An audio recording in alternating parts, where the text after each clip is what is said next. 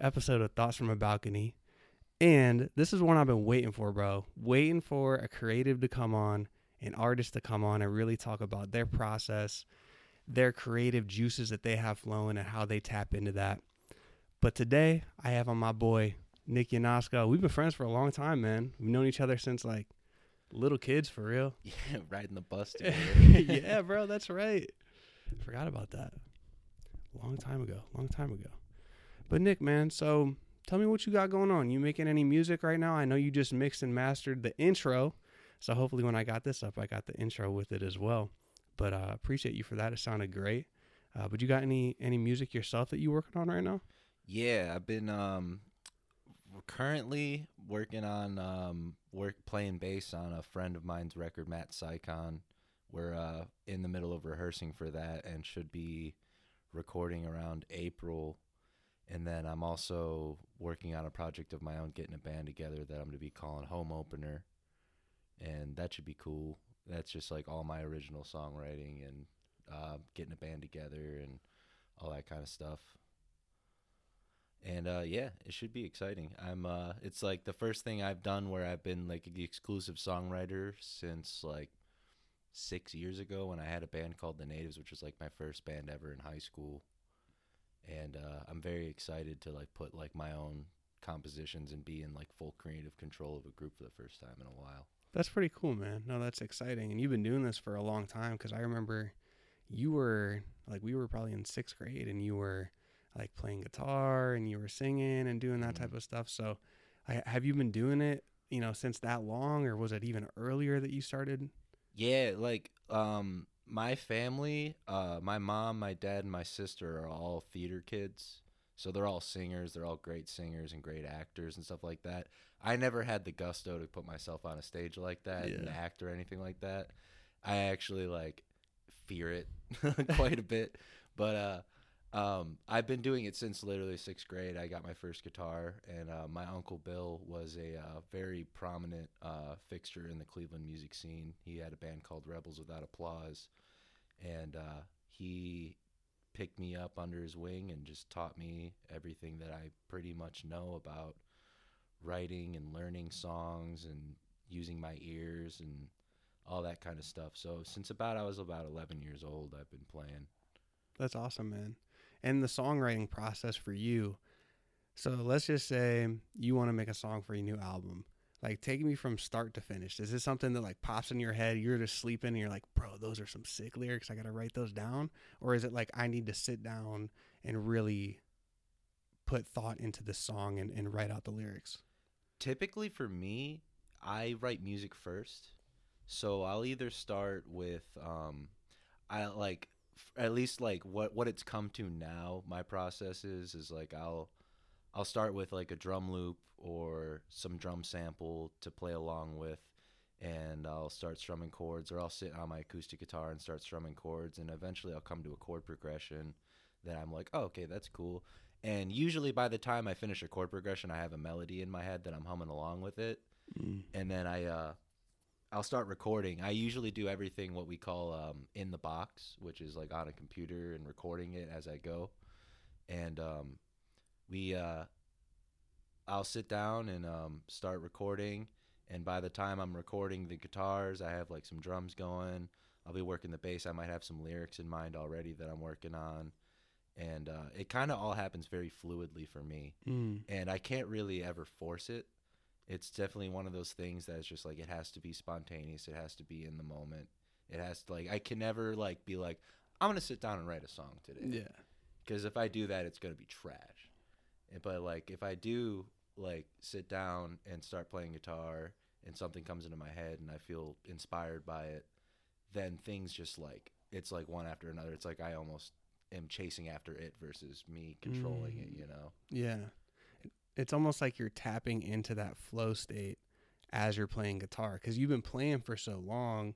You're so fluid with it. It's almost like that thing in your brain starts to get activated as you're going into this flow state and you're moving and then everything starts to come together, which is really cool, man. And I, I've heard a bunch of your songs. Obviously, you did my the intro and everything, um, and I love it. And it's cool. It's cool to hear like that flow with it. I think I think that's missing a lot in today's music that you hear, especially like with the rap and um, I sound like an old guy right now, but I feel like it's very in your face, super hardcore, heavy bass lines, like just nonstop, and there's no more flow to it. And that's that's kind of a blanketed statement, but I think what's popular isn't a lot of flow to it, which is cool to see a lot of people bringing that back and more of a melody and rhythm with it.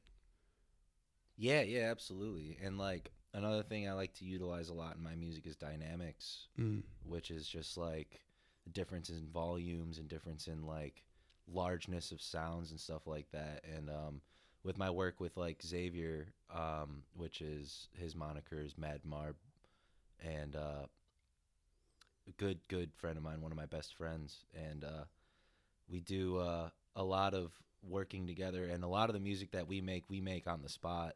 Like I do sometimes make beats beforehand for him, but I Mhm. find it's best that I make the beat in front of him, and then as I'm making the beat, he usually like I know it's good when he's on his notes app and he's already writing, and I'm not even done with the beat yet. I'm just like, okay, sick. Like this is I'm on the right track here, and uh, yeah, it's it definitely like it's definitely a flow state, and it's like you have to like lock into that like mutually inspired mentality where you're like both just like okay this is sick yeah i can do, i can do this i can work with this and like yeah like oh maybe we should add this and then we could do that and then you should do this and you should do that and i like really fell in love over like the past like four or five years or so with producing Mm. because for the longest time I was just playing in bands and um, doing stuff like that. But I fell in love with recording, and like obviously like doing the uh, the intro for you. Like you know that like I mix and master like all my own stuff, and I always like try to keep my hands on everything that I do and control that kind of stuff because like I do normally when I do hit that flow state, I have a very clear vision Mm. which is like one of the best feelings in the world to like lock into and like you just know it's just like all right this is sick i like this and like i don't care really like what anyone thinks because this is sick i love this Yeah, that's all that matters, bro. And th- as long as you can be proud of your work, I think that's really the the main component to making good art. Um, but I, I love what you said about being able to have your hands in the entire process. And I think nowadays what's so cool is you don't have to like record under a label or do all this stuff. You can be completely independent and do your own thing and you know put it out on YouTube, put it out on SoundCloud, whatever you want to do you have the complete control of what you are putting out there to the world. It's not someone else telling you like you need to make this type of music or like I need to make it based off of you know what's hot right now. Like you're like fuck that. I can do whatever I want cuz we have all these avenues and all these people that like different types of music and it doesn't matter. There's there's always going to be someone out there who likes it. Um, but if you can't say to yourself like oh shit, that was cool. What I what I just made was cool. If you can't say that, that kind of sucks, man. What are you even doing it for? You know? yeah that's what's important to me it's just like if if i'm like stoked on it like that's literally the it's why i do it you know it's just like i do music because i love it Exactly. And like if I'm not loving what I'm doing, then why am I doing it? And uh, a lot of the times, like I'll stop, like you know, I'll get halfway through a song, and I'll be like, "Ah, this is trash," and I'll throw it out, and I'll be fine with that. And it's just like I learn something from that every single time. It's just like, okay, well, I didn't like this because of this, and like I figured out that like I can do this differently, and then I apply all that knowledge to the next thing that I do, and um, it's just a really fun learning process like going through it. And i always like i preach this. You can ask any of my friends that i'm um, in the music scene. Like i always preach everyone should know how to record themselves. I think it's a absolutely inexpendable tool Mm. for any musician to be able to just like record a demo. It doesn't even have to necessarily be a finished product. Like me personally like i love reaching that start to finish thing but like for anyone to be able to express themselves in any way to another musician, it's a fucking inexpendable tool to be able to just like sit down and write your stuff, get your ideas out, maybe lay down like a bass line that you want that you heard in your head that you want your bass player to play or you like you lay down a guitar part that you really want a guitar player to play when you get a band together and you can really be like instead of being like oh i want you to like bow chicka bow wow wow Yeah. you can be like no this is the part. I want you to like like listen to this demo and like i want you to try and emulate this to the best of your ability. And um, i found that to be another inexpendable tool even that like to not like um not not even like in the sense of putting it out but just expressing ideas to other people that you want to work with That's that's huge too, especially when you're in a band. You need to communicate these ideas, especially when you're the producer, right? Like if you're unable to communicate what you're looking for, they're never going to be able to emulate that exact sound that you're looking for. And then that leads to frustration and then the group starts to I feel like that's that's what's going to happen eventually if that communication isn't there. No, for sure. And like I found like one of the uh the hardest things to communicate or one of the hardest people to communicate with in a band is the drummer. Um cuz sometimes like you can beatbox something to them, but they're still going to look at you with like a confused look and be like, "Man, I don't I don't know what you mean." And it's just like, "Yeah, well, and like being able to actually like program like a drum beat and be like this is the drum beat that i want and uh or like something similar to this like play this because i i'm in a, like like i said i'm doing like that project with uh matt right now and uh we we've run into a few of those situations where it's like we're playing other people's songs and being like you know like this drum beat but like it's to a completely different song Mm. and it's kind of hard to get that communication across and um it's just like yeah like like i said it's just like a really really powerful tool to be able to put it all down have something tangible to show someone and be like this is the idea and like like i said like i do really like i'm not like a complete control freak but i do like having that control of being able to like accurately communicate something to someone Mm. and have them understand that like this is what I want and they can be like okay I have something to hear I have something to reference and I think that's huge Mm. and I like I said I think every every musician should be able to do it or at least to some capacity be able to do it That makes sense. No, that makes sense. Um, you know, I, I think artists uh, are seen in a different life, different light than maybe an athlete or someone else in another field. But I think there are a lot of overlaps. And one I wanted to ask you about, and I was I was always curious about this, is failure. Right? Like I feel like a lot of athletes or even like business people, whatever, there are certain points in the process where they feel like damn it, I failed. You know what I mean? Like, oh, this is a failure. I got to overcome whatever. Is there any time in your process where you're like dealing with that emotion and, and feeling that type of, of failure or disappointment? Or is it always like very creative and just like, okay, I'm doing this, I'm doing that, I'm just making it flow? Oh yeah, no, I, I definitely like deal with failure a lot. I have more uncompleted projects on my computer than I Mm. do completed ones. You know, like there's so many situations where I'll sit down and I'll spend two, three hours making something, and then I'm just like trying to figure out how to get it to that finish line point, and you're really trying to cross that finish line, and it's like almost like that thought in itself of just trying to cross the finish line is almost detrimental to the process Mm. where you're just like, oh yeah, like I, I started this, I gotta finish it, right? And it's like, no, you don't. Like it's okay to set something down and come back to it, or like, th- and that and that's happened too. Is like where I've I've not finished something, I've been like, oh, this is trash, I'm not gonna finish this, and then like a year later, I'll find some weirdly named demo on my computer, and I'll be like, what was this? And I'll pull it up and be like, oh, this was sick. And then I'll finish it on that spot. And sometimes it takes that like setting it down and coming back to it kind of thing. And like in a sense that's not necessarily a failure but um yeah like it's like it's a it's a lot of that it's a lot of working through like it's problem solving Mm. especially like with songwriting it's a lot of problem solving because you have to figure out how to get from point a to point b and um, a lot of times that can be a very convoluted route especially when you start getting into um, non-traditional chords and like different like like I don't know, like different like nuance and stuff like that with rhythm, tempo changes, key changes and stuff like that. Mm. Like really trying to get yourself back to the root of the song. It's like it can be very very convoluted and you can lose yourself in it and it can be very frustrating and sometimes you really do need to like take a step back and it's like very much so like I know like you you train a lot Like I know like you can bust your ass every single day and work out, but like if you don't give your muscles that time to heal, Yes. you're not really building anything, are you? Mm-hmm.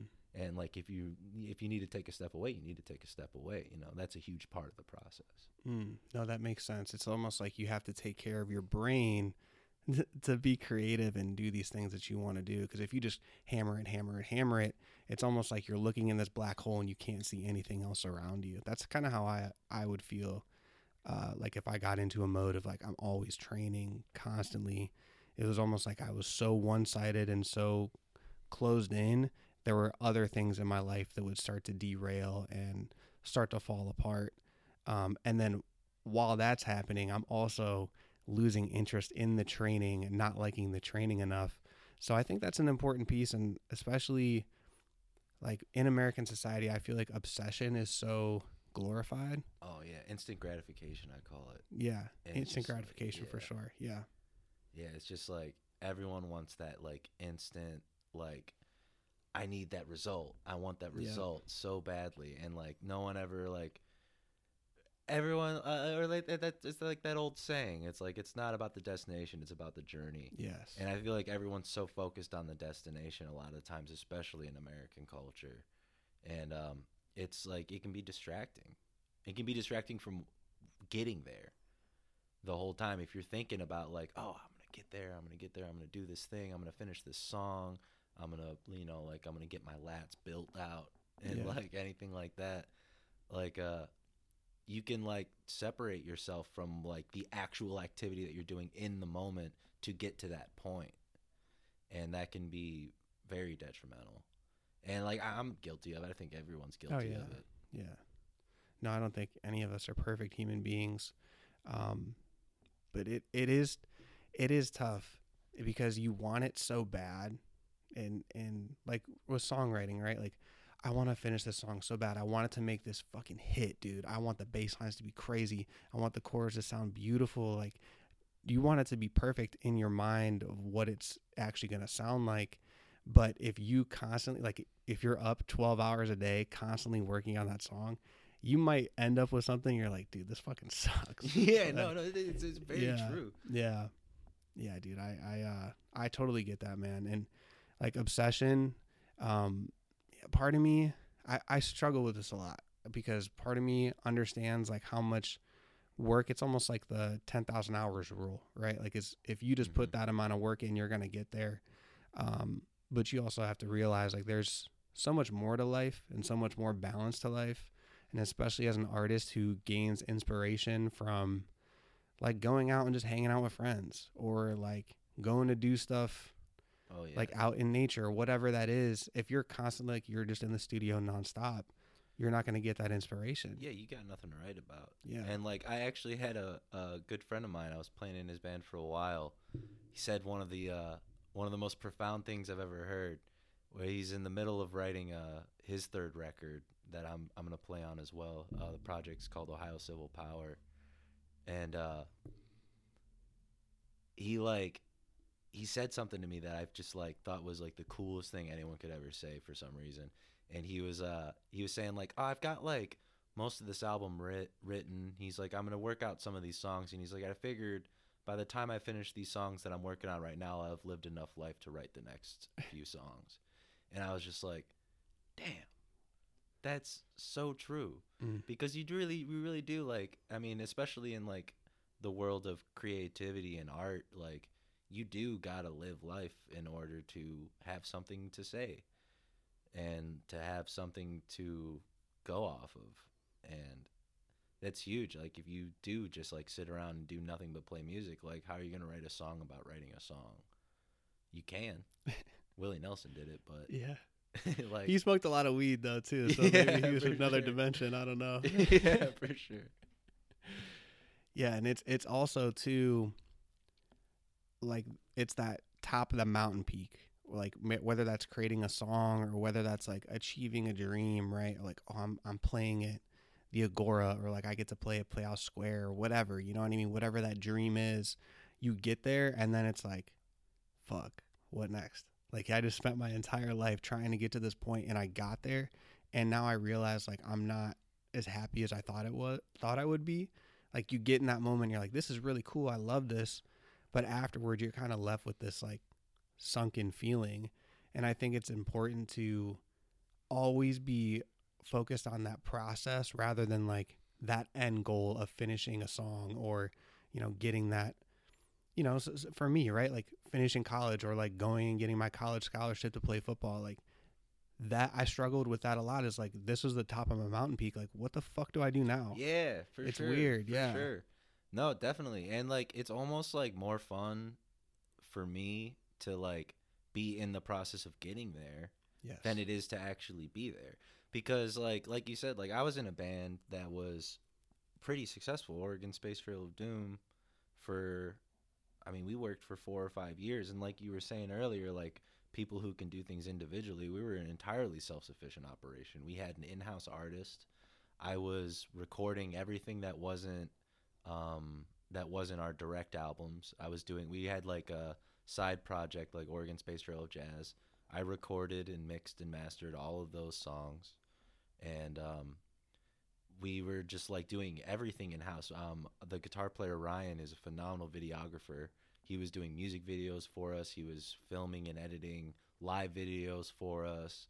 We did a benefit for um, the Winchester and the Happy Dog during COVID that I, I did all the audio for, and he did all the video editing for.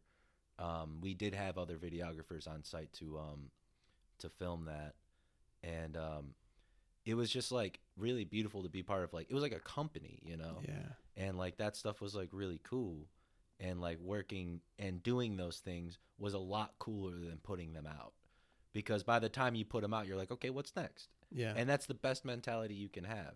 Instead of being like not like what do we do now? It's like no what's next? You know like that was sick. That was cool. Now what can we do else that's cooler? Or what can we do else that's like going to benefit us in this in this uh this momentum that we've we've accrued from being as creative as we can in all facets of it. And um yeah it's just like being able to recognize that creating is almost the mountaintop mm, and being there like and being a part of like the action is like at least for me it's like it's what i seek you know? I seek to be a part of the process because i know like right now i'm having the most fun on this this album i'm working on um rehearsing and just helping matt arrange parts and coming together and uh getting everything together and fleshing out these songs that i know by the time we sit down and record them that I'm gonna be like I'm gonna have a whole bunch of fun recording it, but at that point, like when he puts it out, it'll be like I'll have had all my fun, mm-hmm. you know, yeah and like I'll get to I, I have this beautiful thing to sit back and listen to and look at and be like I did that, yeah and that's great, and that's to, to be appreciated, absolutely. mm-hmm. But like for me, like the process of doing all that stuff is just like is so fun and so fulfilling and so distracting that you almost don't realize you're doing it. And like it's just so exciting. And like when you get to get in a room with people and you're all on the same page and you're all just flowing together, it's really like a beautiful, beautiful thing. And that's another thing that like like I was saying with like making music with Zave, like just being in the room, making the beat with him, having him write the lyrics on the spot. By the time I'm done with the beat, he's ready to go. So like I don't even have to worry about sitting around and waiting. Mhm. Like I just finished the beat. He's just like, "All right, cool, I got a verse." It's like, "Sweet. Let's lay that down." And then by the time that's happening, I'm like doing all like the little like intricate stuff around it, making cuts around lines and making different things pop out about him and like another thing that I really love is like I hate being a front man. I'm only a front man because I have a vision Mm. and I have a vision of like what I want to do, but I really like backing people up and seeing other people's visions come to be. That's why I like playing bass. Yeah, that's cool. Yeah, you like hold it down. It's like uh, I've always envisioned bass, bass and the drums as like that's that constant rhythm that you're always having, and then the guy on the guitar, the front man, is just going fucking crazy. You know, he's doing his thing, but no matter what happens, no matter what he's doing on that creative strings, right? Like he can look back at you guys and know like, oh, they got me. Like I'm good. Oh yeah, we call it the pocket. Okay. Being in the pocket. Very cool. Very cool. I love that, man. Um, you touched on a couple things. One I want to talk about is going back to that flow state, and something I've been like trying to implement more in my own life uh, is like accepting the flow of life and almost almost getting lost in what I'm doing instead of like constantly thinking about where I'm not or what happened in the past or what's going to happen in the future. Like I am just accept full acceptance of right now in this process and that kind of ties into what you were saying too with like working with other people. When you accept that flow of life you're so tuned in to those other people and i feel like that's how you create beautiful art or just like connecting with another human being which i think is another beautiful part of this human experience. But you're not going to get that if you're constantly like your brain is somewhere other than where you are Yeah, no, for sure. And it's like it's definitely about being in the room with the person too. And um really like seeing them like get excited too gets you excited and you can kind of like go off of that momentum with each other where you're like, "Oh, this is great." Like and when you're both recognize like this is great, like you can kind of like it's like a ramp Mhm. and like a snowball effect where it's just like you just get on top of each other and you're just like okay and we could do this and we could do that and like all this kind of stuff and really getting it together and um losing my train of thought um really like just like being on the same page and it's like almost like for me like when you're in that room with the music and you're both like vibing with that song it like really connects two people together Mm. in a way that like you wouldn't necessarily have in like a hang or a conversation. It's very like tacit. It's very like nonverbal. And you're both just like kind of nodding your head like one person's pacing around the room. I'm at the mixer doing my thing maybe playing chords or whatever adding a synth line or whatever and i'm just like nodding my head. Look over my shoulder. I see zave nodding his head. He's typing in his notes app. And it's just like it's encouraging it's in it's in like that mutual encouragement of each other is just like man it's like you can't be stopped in that moment. It's like really like really powerful. And like I, ch- I, I yeah i chase that feeling. I chase that Yeah. feeling of just like that mutual encouragement that just mutual inspiration of having like and when you can do that with a full band like you can do that with four people five people eight people and like you can get them all in a room and the, everyone's just on the same page you're just like wow i didn't know you could do this like the first time i ever played music was also the first time i ever smoked weed and played music at the Mhm. same time it was with joey shannon okay and I went over his house in high school, like freshman year, and um, I played bass. It was like also the first time I ever played bass in a band. It was a lot of firsts for me that day, and um, I just remember like we played "My Generation" by the Who, and I had to learn that bass solo. But I just like remember being so scared of it, but like we smoked and I just like, relaxed and we just like got together and played, and I was just like. I want to do this for the rest of my life. like this is so cool. This is so cool feeling like feeling the vibrations of everything cuz like my parents like I wanted to play drums mm-hmm. and my parents were like absolutely not.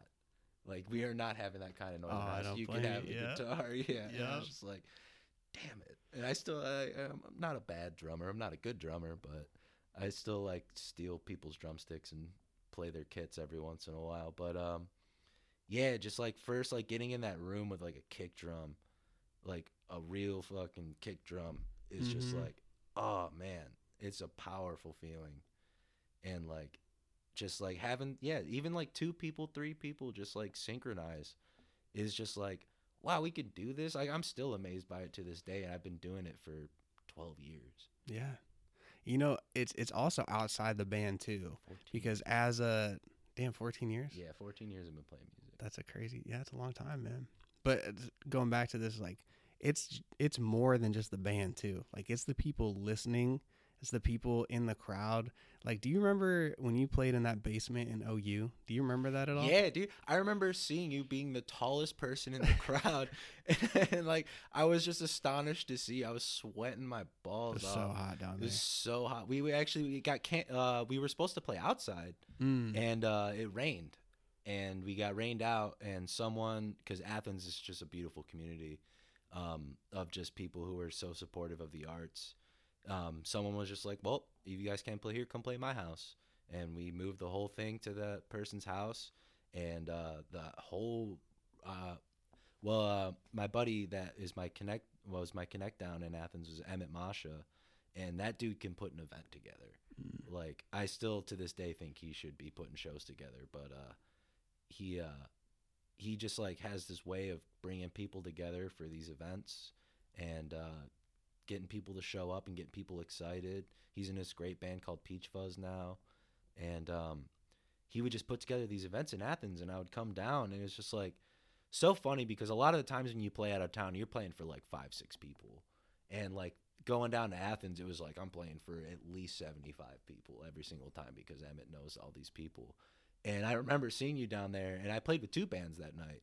I played with both uh, Mars Dog and Oregon Space Hero of Doom. Oh, that's right. Mar- that was it was Mars Dog who we saw. I because it was Joey Shannon was on the drums. yeah, Joey right? Shannon playing drums, Trevor Yeah. Carmichael playing guitar. Yeah, dude, you guys rocked it. That was so cool, man. I remember it because I didn't even know you guys were down there, but we were at another party and someone was like, "Oh yeah, someone's playing music," and then I some I think someone said like like Trevor Carmichael or some like I heard one of your guys' names. I'm like, no way, we gotta go there. So I went down in the basement. and You had that basement rocking, dude. It was hot as hell in there. I think. I think Paige was doing artwork while you guys were playing. Uh, know yeah, she did a lot of live painting. Yeah, Yeah, that was cool, man. That was a good time. yeah, that was a great time. Uh, I I like those are some of my fondest memories. Were some of the Athens shows I played down there like uh, five or six times, and they were always just a party and just like an absolute event, and everyone is just like so engulfed in just the moment, Yeah. and it was just like yeah, like I just like that. That's such a great town. Such a great town. I know it's known as like a party school and stuff like that, but like the people, even the townies there, man, are great. Uh, great bar down there, Smiling Skull. Played there a couple times, and uh, you just meet some like locals, and they're just like, man, we just like love to hear music, and like we're always down here like hanging out with the college kids and stuff like that. I'm like, that's great, man. I, I almost uh, moved down to Athens. I didn't even go to college. I just like went- almost went down there just to hang out, but I would have lost myself down there. Yeah, that was. I I remember going down there, and every time I came back, I'm like, "Yep, I just lost about two years off my life. That was pretty crazy. Good times, though, man. Good times. oh man, I, I did some very irresponsible things in Athens. I feel like it's a requirement, though. You go down to Athens, you go to OU, you you got to act a little uncivilized. It's just a part of it. oh, man. for sure, especially if you go down for like Halloween or something oh, stupid Oh like that. Like it's just The like fest. I think I saw. I think you played during a fest. I think that's why I saw you. I think it was Millfest. yeah. I think it was Millfest or something like that. It was going on, and we were like just some like little like underdog side stage kind of hanging. But uh, yeah, I, I've always had fun just wandering around. I mean, the first time I ever went down to Athens, uh, Zave and I just like we were hanging out with all of our buddies, and we were like, we just loaded a backpack full of beer and just walked around until we found a party, and we just started party hopping and just like partying with strangers and like I love meeting strangers and I love talking to like random people. It's one of my favorite parts about touring is just like you sitting at a bar waiting for the show to start and you see some old dude who's been sitting at the same bar in Indiana for the past 20 years and he's got stories. I'll tell you what, that dude's got stories Mm. and you're going to want to talk to that guy. He may seem a little weird at first, but you break the ice a little bit with him, make him laugh and then he'll tell you some stuff and it's great. I feel like I don't know, man. I always say this: the best people to have conversations with, or the best people to hang out with, are always a little weird. Like you have to have a little bit of weirdness in you to even be cool. Like you can't, you can't just be some square. No, dude, it's boring as hell. Yeah, Like if you're not like a little off the off center, like I don't know, it's like what are you doing? Like people who like take risks and say outlandish things and have outlandish views. It's just like it gives you a different perspective. It gives you a hugely different perspective on life, and I love that. Cuz like like I said, like you can just like meet some dude who's been in Wichita, Kansas for like his entire life, and he'll tell you some crazy stories about how Waylon Jennings used to play pinball at this bar down the street. And like you would have never heard that story if you wouldn't have gone up and talked to that dude. And like it's great. Yeah, it's fun. It's fun hearing, you know, stories from other people and so many different experiences, man. Like that's what makes the the human experience so fun is we have so many people to share it with. And that's why I do this podcast for real. Is like getting to sit down and hear people's experiences, their life stories and like understand why they are the way they are is really fucking cool to me cuz it's like we're all these we're all these like beautiful creatures of just creativity and love and experience and it's like I want to sap that energy out of you and like bring it out to the world. And even if it's just like shared between me and you that's perfect. Like if one person listened to it great. You know what i'm saying? Like i don't even care who listens to it. Like as long as this right now is being sparked i think that's that's fucking cool man. That's why i do this shit. Yeah. No, it was great. I was I was stoked to hear you started doing this stuff because you've always had a very interesting perspective on things. I've always enjoyed having conversations with you out and stuff like that. Running into you and Todd at like the Happy Dog and stuff Todd, like that. Todd's He's out in great dude. Colorado now, ain't he? Yeah, Todd's doing well out in Colorado, man. He um growing his hair out. He's playing in a band now too, man. I'm so happy for him. He's Yeah, a I just great saw drummer. A little video of him playing. I know Trevor was playing a little bit with him when he was still out here and stuff like that. I never made it over there to hang out with them, but that's great. I was stoked to hear that he was playing drums because I always just knew him as a as just like an athlete. And Yeah. I was just like, eh, I always like love to find out when people play music that I don't expect to play music. Yeah. Because I'm just like, that's awesome, man. Yeah. Like that's great. Like you should be playing music. And like I think everyone should like I mean, I, I think everyone has an appreciation for music in in some way, shape, or form. I mean, everything has a soundtrack. You can't watch a movie without music. You can't watch a commercial without music. You can't yeah, it's just it's it's all it's all very I mean, even life just has a rhythm. You hear a train go by. I mean, we were having a conversation at a rehearsal the other day, like how the train is probably one of the most pivotal things in American music, especially with like country and stuff like that. Mm. like just like there's like so many things in life that aren't inherently musical that are musical. And I think that's like really cool to recognize those things. Like there's been a few situations at jobs where like I've heard a weird sound coming from like a drip in like a faucet and I'll like voice memo and sample it. That's awesome, dude. No, that makes that makes sense. I uh I think it was Aerosmith, man. And I could be wrong, but I think it was Aerosmith. The sugar packet? Yes, you yeah. know the story. Yeah, yeah, Steven Yeah. Tyler with the sugar packet. They forgot the maracas. Yes, dude. See, like you can make music out of anything. And I've always been so fascinated with music music. Obviously loved it for really my entire life. But it's also like it has this profound feeling inside your body when you hear it. Like it, it elicits this profound feeling that I can't really pinpoint. Like when you hear a good song or hear something that you haven't heard in a while and you know all the words to it, like that feeling I, I feel like I've never captured that in anything else I've done, whether that's like winning a football game or like you know and whatever it is. I don't I don't think I've ever felt that feeling when like you mentioned it earlier, like that head nod when you're all just like oh you going in on a song. Like, that is so cool to me. No, yeah, it's great. It's like I really appreciate the things in life that are nonverbal between people Mm. cuz like it's like it's it's not as rare as you think it is that people like can connect without words.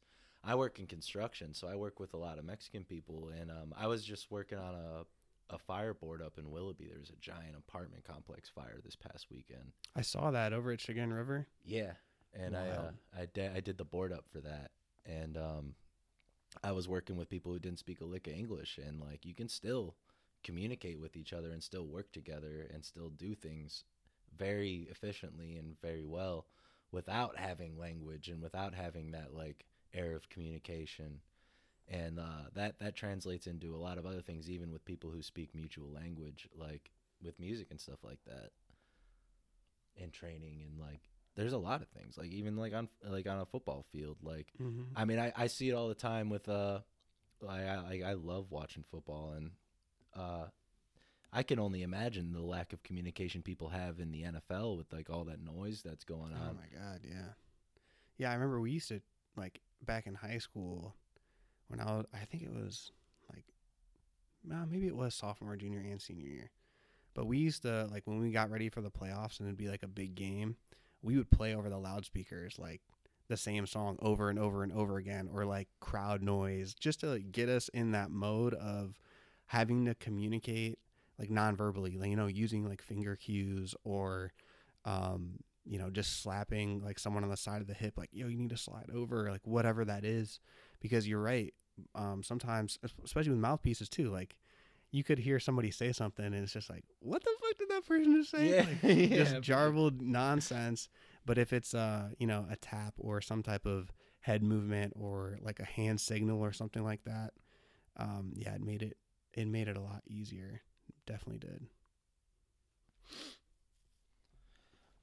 Uh so hey man um i want to go back to your music process and like inspiration.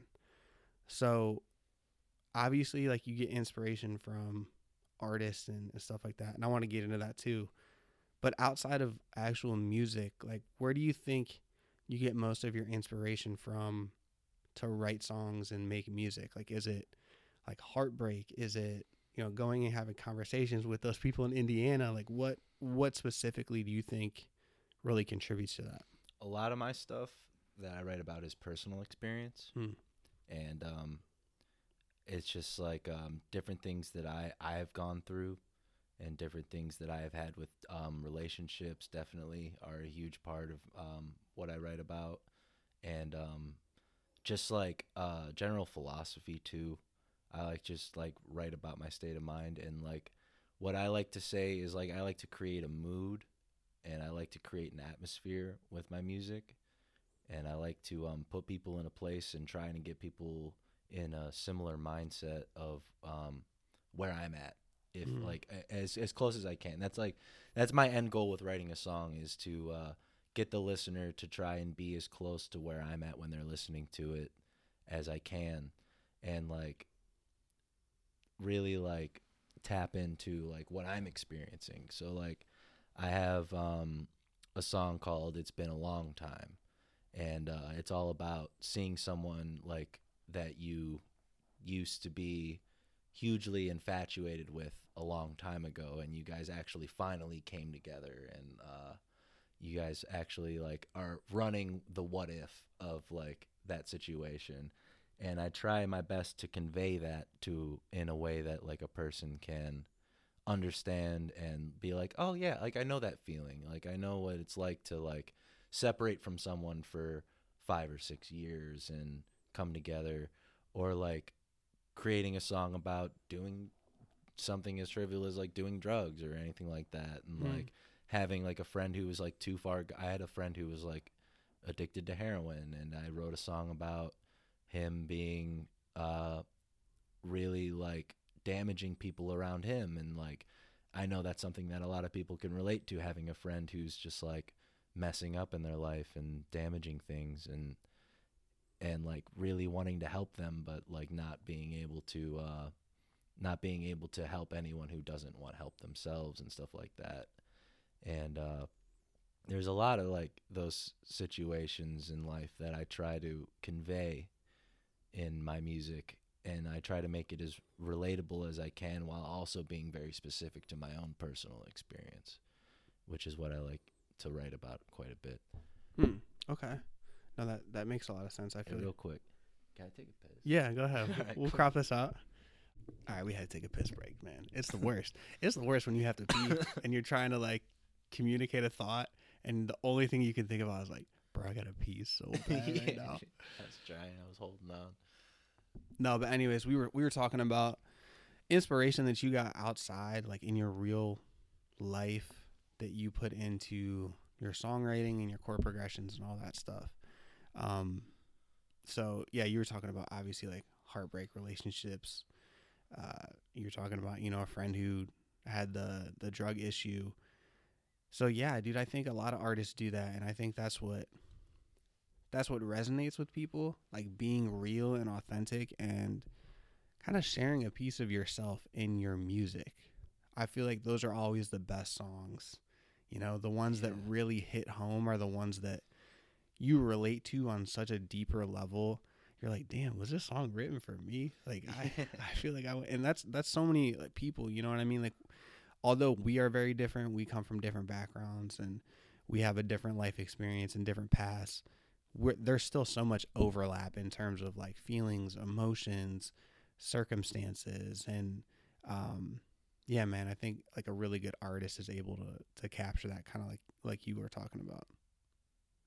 Yeah, yeah. I think it's like it's definitely like something you gotta like tap into if you really want to like write something profound.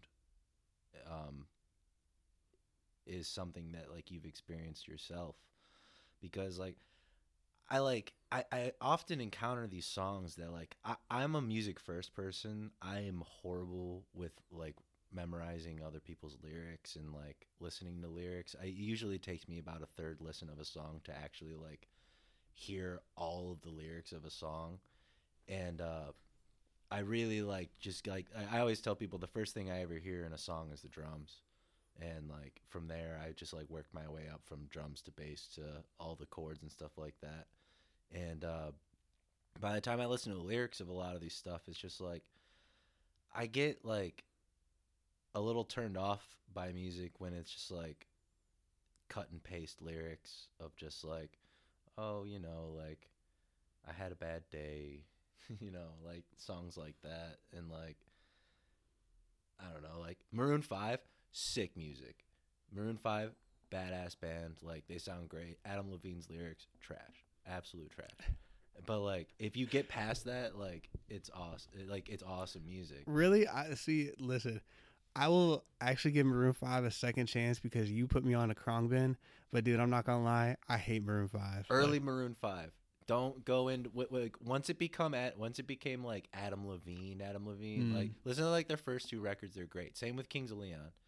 Kings Dude. of Leon. Their first two records are amazing. so good. The Sex on Fire record, that's a good one. Yeah. That like that whole album, that first song on the album, what is it like Closer or something like that? Bro, that first song on the album goes so crazy. Yeah. Yeah. So good. I can't believe I put you on a Khruangbin. That's crazy. Yeah, dude, you did. I've you seen did. them like seven times. Bro, they're so I just saw him for the first time last year, was it? Was that your first time? At the Agora? Yeah. The one that we were at? Was- I oh, ra- 'cause I did was- I run into you there? Yeah, I don't know if we ran into each other. I Oh, remember I ran think we a lot of people there, but I think I think we texted yeah, it, yeah, something like that.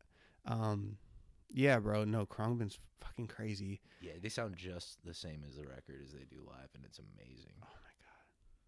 Yeah, I love their music. No, you I, I have the only one I don't have is the dubbed CD. You know what I'm talking about? Yeah, yeah, the one where they do the uh, the dub style music. I yeah. love it though. Like I love dub music, like that type Oh of stuff. yeah, dude. Yeah, I love when uh, Sublime used to do their dub stuff.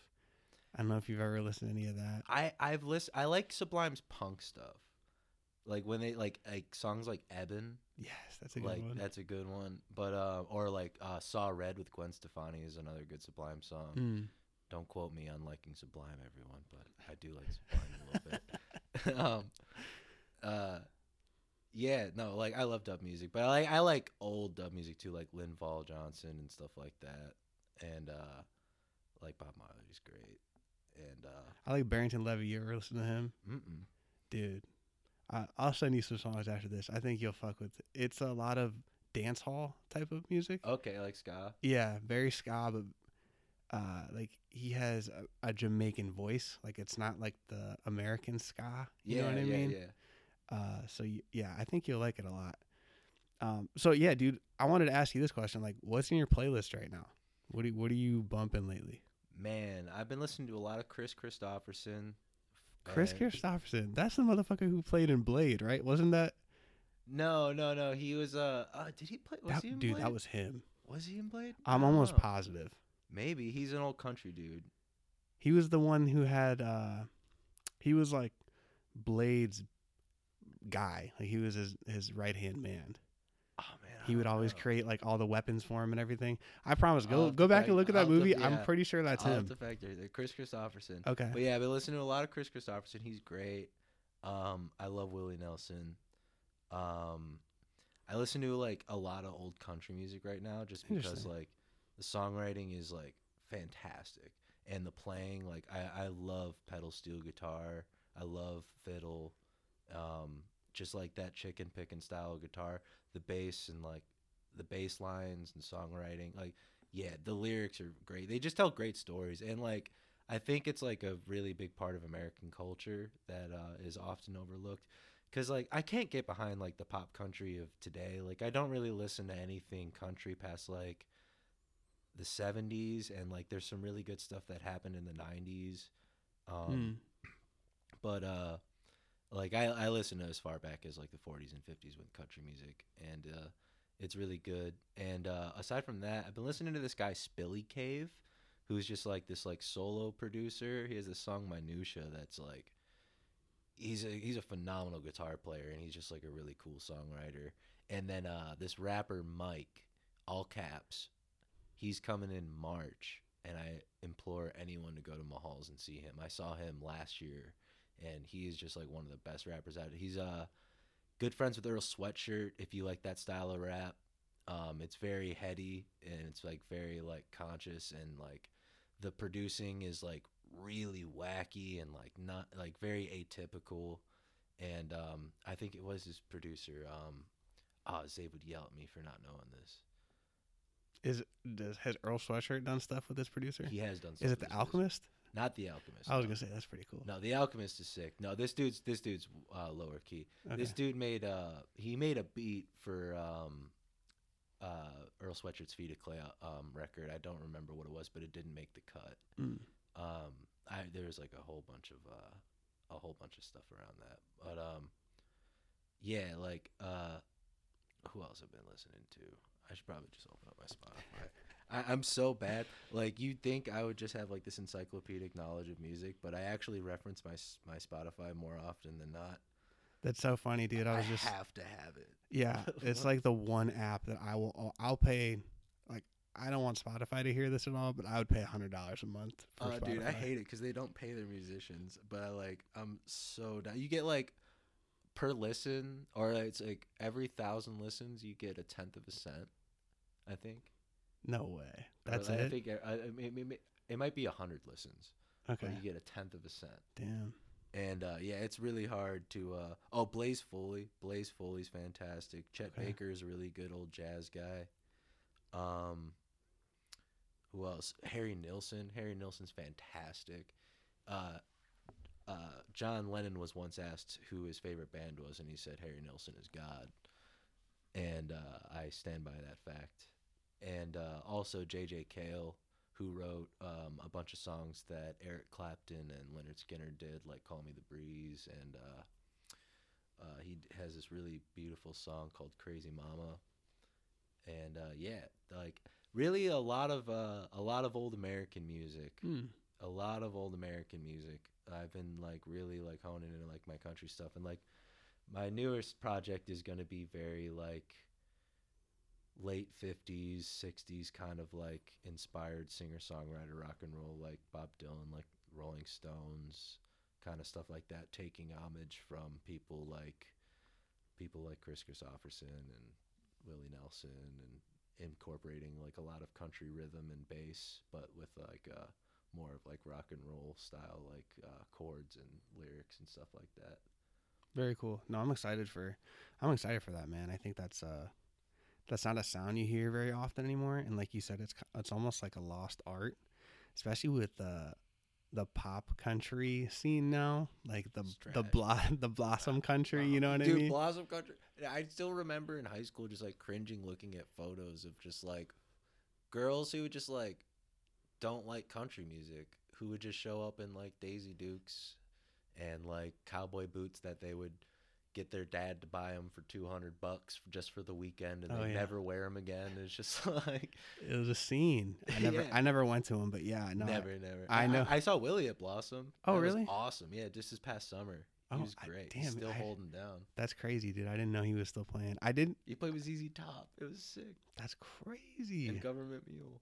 That's pretty cool, man. No, I didn't know that he was even still playing. I didn't even know he was still alive. To be Bro, honest, he was born in 1933. And he's still playing. Still playing. 1933. That's dude. He's on. He's hundred. No, he's ninety years old. Yeah. That's crazy. Actually, you know what? I have a another one I saw. You mentioned jazz, so I went to go see the Cleveland Jazz Orchestra the end of January Mm. at the Maltz Performing Center. You ever been over there, I played the Maltz. dude? I, next time you play the Maltz, you gotta let me know because I love that venue. It I- was a private, like, uh, it was a COVID stream. Oh, okay. Yeah. Okay. No, it's it's such a beautiful venue. The architecture is amazing and just everything was really cool. Um, but it was you ever heard of Johnny Mathis? He's like an, okay. Yeah. So it was like all his music and they did a whole history lesson basically on him from like when he first started writing music to the end of his life. It was it was really cool. But one of the guys who was singing was 88 years old, dude. Like very Fran- Frank Sinatra vibe to him yeah, and had like that uh, vibrato. yeah, it Yeah. was so cool, dude. It was like, man, he's still doing this. And uh, that's something I've always admired about musicians and artists and everything. Oh yeah, Willie still takes guitar solos. Yeah, like you Yeah. you can do it forever. Like I can't, you know what I mean? Like my thing was always football. That was always like something I loved, my passion. And you can't do that forever, bro. So it's like No, as a musician, I've all like if I ever have a kid, I'm definitely gonna encourage getting into the arts like immediately mm-hmm. because there's Oh, you can teach your kid perfect pitch, and I, I just found out about this. okay. So you can te- you can teach uh like children under the age of five perfect pitch. I don't know if this is cruel or not, but I'm doing it to my offspring. like you can like sit them at a piano and be like, "This is an A, this is a C, this is an F sharp," and then like you just keep training them at it, and then eventually someone can play a note for them, and they'll be like, "That's an F sharp." I can't do that, and like it's like a really cool thing, and you lose it eventually. Like you go deaf with it eventually. Mm. But um, like people, have you ever heard of Jacob Collier? Uh-uh. He's like a British, like he's a huge British, like kind of like pop artist. Um, but he's just like, he, just does these crazy arrangements of like these songs and like with like twelve part harmony with like crazy diminished chords and all this gobbledygook, and um. He has perfect pitch and and like or Charlie Puth if you know Charlie Yeah. Puth he has perfect pitch Yeah, yeah. so he have you ever seen him do like interviews where they'll like hit a side of a coffee mug and he'll tell him what note it is and stuff like yeah, that? Yeah, I've seen him just make out a song out of nothing. Like that's Yeah. I've seen those videos. Yeah. Yeah, for sure. And like I just like think that would just be like a cool thing to like teach a kid. And they're definitely getting piano lessons. I wish I could play piano. I can, but like not very well. Mm. I can just like stab chords, but I'm not like running up and down like Herbie Hancock or nothing like Yeah. that. Dude, the Harry, I love his music too. I got a, I got his. Uh, I don't remember the name of the album, but the one with Watermelon Man on it. Headhunter. Headhunters. Yeah, that's a good one. That's a good one.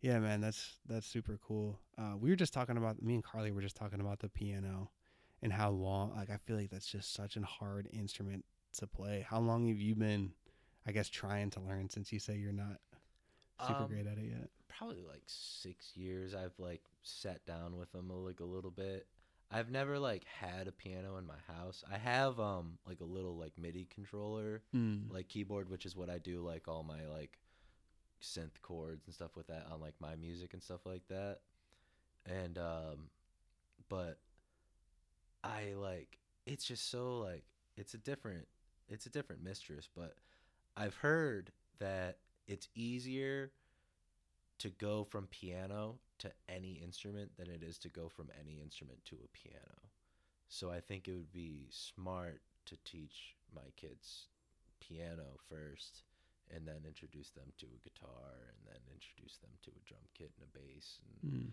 all that sort of stuff. And um, I'd really like to learn how to play a horn, but I feel like I'm too old for that now. You think so? I don't know. Here's a dude. I anytime anyone says like they're too old for that, one, I- I don't think that's true. Second, I remember this one professor I had who was old as dirt, and he's like, "Yeah, I just started playing guitar like ten years ago, and now I play like, you know, these shows just from here and there." But he loved it, bro. So it's like, you know, he was your age, wasn't even thinking about playing guitar, and now he's playing shows. So like, I feel like if you wanted to, you could do it, bro. You're you're Oh, musically sure. gifted. It's like playing guitar, bro. Like when you first started, you like you know you're not gonna be good. Like it's gonna take you a long time to understand how to move your fingers and like what you're actually listening to. See, I at my at my at that point, I was just excited that I Mhm. had a guitar because I was a little, little eleven year old, and I was just like, I remember I wanted to learn Metallica so bad, and I still can't play like Kirk Hammett. That was like my one goal when I like first wanted to pick up guitar. I was like, I want to be Kirk Hammett, and uh, my uncle was just like, I'm gonna teach you the Beatles. that's what I know how to play. And then I just like grew in love with like all that kind of music. Yeah, dude, I I think that was the first band I listened to as a youngin, and that's I think that's what like sparked my interest in music. Definitely the first band I remember listening to was the Beatles. Mm-hmm. And I think that's always a good a good place to start because I feel like so much of what we listen to today has their inspiration, like it has their sound kind of incorporated into it, even if it's just subconsciously in the artist. Oh, yeah. Oh yeah. Absolutely. Absolutely. And like there's something in their catalog for everyone. I've like I've completely like I, I've met people in my day. A lot of people in the punk community like like to trash the Beatles, and uh, I I've proved them wrong with songs like Yer Blues and Helter Skelter, and like you're listening to Obla Di Obla Da, and like that song can get annoying. I can understand that, and it's like you need to like actually like hear some of like their deeper cuts and some of their harder music Yeah. because like they got they got something for everyone. They got I mean they do a country song. They do an old Buck Owens song. Ringo Starr sings it. Uh, what's it, what is that? Act, act naturally. Oh, That's great. really? Yeah. I didn't know that. That's cool. Yeah, one of my favorites that's kind of punk is uh it's off their Help album, Dizzy Miss Lizzy. Do you ever hear that Yeah. song? Oh yeah, I got help on DVD. You ever seen the movie? Yeah, I remember watching those movies with my dad. They're so goofy, but they're a lot of fun. they're yeah. great. Yeah. Hard Day's Night is one of my favorite films. Ah, God, I gotta watch those again, man. You're sparking a lot of like old music and and movies now. I gotta watch. yeah, for sure. That's cool, bro. Um, you said you were working with Matt Sycon. Is he was he the frontman for Jividen? Yeah. Okay. Yeah. I love their stuff, dude. I I still listen to a lot of that stuff that I was playing like back in high school, like junior Yeah. senior year. Jividen was one of the first uh first like things that I encountered in my life that I was like not only can you play music but you can play good music Mm. and like it can be local and it can it's not just the people on the CDs or the people on the TV, you know. Yeah. It was the first time the fourth wall was broken for me was when I heard them. I uh, I played lacrosse with uh, Kyle Frieberchauser, who was their their first bass player, and I was like, "Oh, I play music," and he's like, "Oh, I play music too. I'm in this band," and they were called Jividen and the Psych Ward at the time, and uh, they uh, they um, were just blew my mind, and then I found uh, his siblings, uh, Jess and Chris, who are both in their own respect. I play in Chris's group, Ohio Civil Power, and I played shows with Jess's group, uh, John's little sister, and they're all just like, dude, they're like robots. They're so good. they're fantastic. They're all amazing singers, amazing songwriters. The Psychon family is fantastic. Glad to be involved with them. That's cool, man. No, I I uh obviously I, I dated Marlo and then her brother was in the band too. So I went to a lot of shows when I was younger. I'm like, dude, I it's so weird you say that cuz I felt the exact same way. It was like one of those first local bands where I'm like, dude, these guys are fucking awesome. And I like I still played their uh what was their first album that came out? Slow commotion. The Slow Commotion, dude. Yes, I love the album. It's so good. And it's like a, it's almost like a dirty rock to it. Like it, Mm-hmm. that that not perfect sound w- is what makes it so good. They great. recorded that all themselves. oh yeah, Yeah, they did that all at a warehouse in Seventy Second that they were living out of. I think I remember meeting her brother there for the first time, if I'm not mistaken. It was like huge space, like wide open. Mhm. I don't know if you Yeah. ever went there. Yep. Okay, I've been there a few times. okay, yeah, that's what that's what I'm thinking of. That's cool, man. No, I'm I'm glad. That's kind of like a full circle moment for you too, man. Now you're like making music with the guy that kind of like change your perspective on local No, for sure. Yeah, It's definitely like somewhere I did not imagine to be uh, when I was that age, but grateful to be here. You know, it's great. I hang out with Matt all the time, good friend of mine, and uh, Steve. Steve Kessler is one of the best drummers in Cleveland. He uh he plays in like eight bands. Can't even name them all, but go see Youth Palette. Uh yeah, fantastic. He plays in Ohio Civil Power with us too. Matt also plays in Ohio Civil Power with Chris. He plays piano. He's a great piano player now. And uh yeah, dude, those dudes are great. That's awesome, man. No, the the Cleveland music scene is extremely underrated, and that's a big reason of why I love it in this city. Is the music scene is so cool, bro. Like the Grog Shop, always great shows there. The fucking Agora, obviously, like amazing shows. Beachland Ballroom, bro. I saw the Wailers of Bob Marley and the Wailers at the Beachland Ballroom. One of the best shows I've ever seen. Obviously, it's not Cleveland local music, but like Yeah, that dude. venue is just that so venue is cool. the shit. Yeah. Matt actually lives directly behind that venue. Okay. And we're actually building a studio in his house Very right cool. now. That's where we're going to record his record and probably Okay. record mine. That's awesome, man. I'm looking forward to that. That's gonna be cool, man. That's gonna be really cool. Outside of music, though, bro, like, do you have any other hobbies or like anything else that you really love to do? Man, I work in construction and I think it's some of the most rewarding work that people can do. I, I'm a carpenter. I do uh, like interior construction, so I do everything from framing, drywall, flooring, cabinetry, windows, doors, all that stuff, tile. And uh, that stuff, there's a lot of similarities between that and building a song, too. Because just like you start with like the framework and then you build up something that starts to look like a room and you're like okay i can work with this. And then you're, putting all the finishing touches and it starts looking really good. You're like this is sick.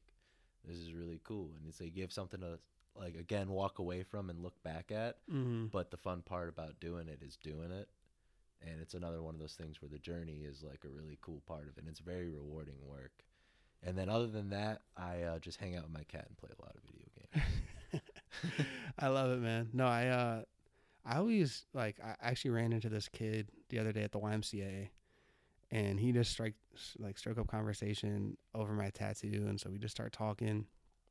And he's an 18 year old kid, and he's telling me what he does. He's like, "Yeah, man, I'm just kind of working construction right now," and I could tell he was like down about it.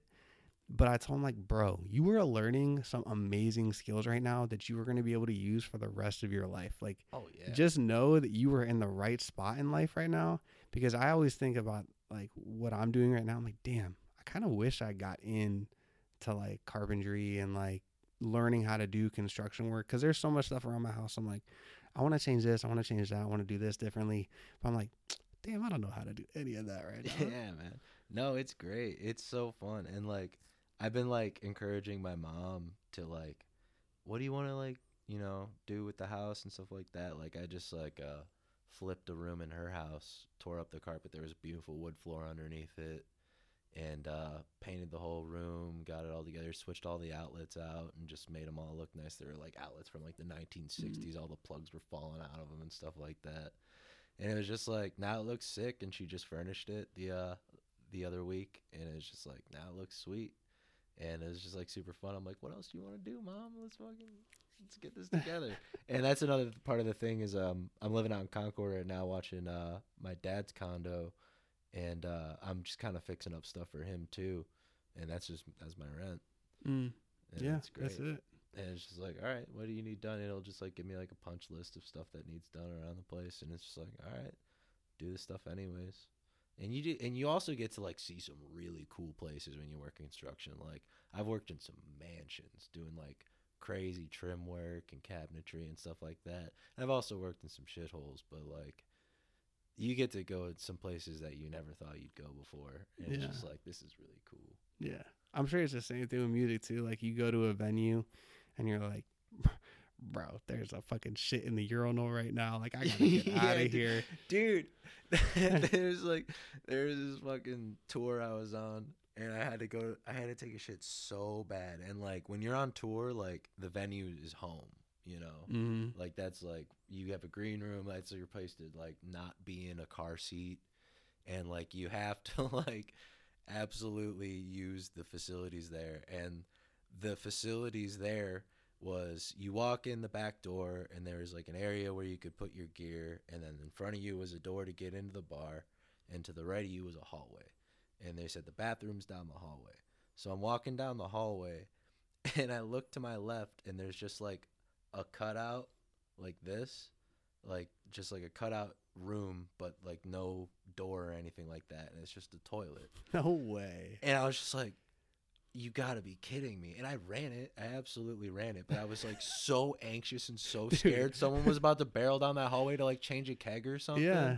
And I was just like, man, I'm just like, I might as well just be like taking a shit in the bar right now. Like, this is awful. But yeah, Oh you definitely God. experience stuff like that. But also, like, took a shower at the House of Blues one time. That was cool. That's pretty cool. No, I feel like yeah, for every bad moment, there's a good moment too to counteract it. What was your best experience playing music? My best experience playing music was I got the opportunity. Uh, actually, this is, uh, I guess, like, oh, that's tough. Touring is awesome. Mm. being able to see the country and play music for other people is really cool. I did a long stretch of dates in uh, Colorado two summers ago, and uh, got to spend a week in Denver just playing music and stuff like that. and Playing in Colorado Springs, and uh, got to meet a lot of really cool people, and uh, that was really rewarding. Touring is fantastic, but um, I'm uh, there's an old recording studio uh, out our way in Chardon, Painesville area uh, called Suma Recording Studio, Mm. and uh, the James Gang used to practice there. If you know, that's like Joe Walsh's band. They're a legendary Cleveland band, and uh, Joe Walsh went on to play with the Eagles, and um, the uh, studio owner Paul Hammond uh, died, and the people that the band I was recording with was recording at their studio with the engineer and the owner of that studio, which was called Somewhere Studios in Euclid, um, acquired the facility. And uh, I actually got to record there in high school, which was really cool. So I had some experience there with um, when Paul was still alive and running the place. And um, I got to help with the reconstruction of the place and I did a lot of work there. I built two booths, like a drum booth and a vocal booth there. Um, I framed out a bunch of storage uh, spaces in the basement and did some drywall down there. Um, been uh, working on the living quarters there. Uh, there's gonna be like it's like a whole like plot of land, and I'm really good friends with the groundskeeper there. We still talk on the phone all the time. Old guy named Steve. He actually uh, used to tour with Hawkwind, played bass. Hawkwind was Lemmy's first band, Oh, okay. and uh, he toured with them in the '90s. He was friends with um, band called Gong, which is this crazy European psych band that's just like absolutely out there. I implore anyone to dive into them and listen to their catalog, the Radio Gnome trilogy, which is just not for the faint of heart, but uh, very psychedelic. And um, yeah, being able to work there and get to know those people and uh, be a part of rebuilding history, like a huge part of Cleveland recording history. Um, Grand Funk Railroad recorded Oh, okay. all of their shit there. Very cool. I actually got to uh, on the latest Oregon Space Trail of Doom record. I got to play through the same bass rig that they recorded some of my favorite songs by them through, which was absolutely fantastic experience. And um, yeah, that was like one of the coolest things I got to do, and that also tied into construction as well. And um, just being able to like learn about sound design, like now I know how to build a booth, like that's completely like built for soundproofing and stuff like that. Like I have a lot of knowledge that I didn't get to I wouldn't get through rudimentary residential construction. I actually Mm. got to go build a recording studio That's pretty cool, and man. learn about installing like crazy stuff like that. Framed out the big glass window for the control room. I Mhm. framed that out for the install for the glass and all that stuff. Like really got to like a lot of creative freedom too with what I wanted to do there and um, work with uh, Michael Seaford is the owner, great guy. Um, the studio manager at the time, he's no longer working with them. Teddy uh, Eisenberg, who uh, runs the Eisenberg Review, which is a great music blog. You should check them out. Okay.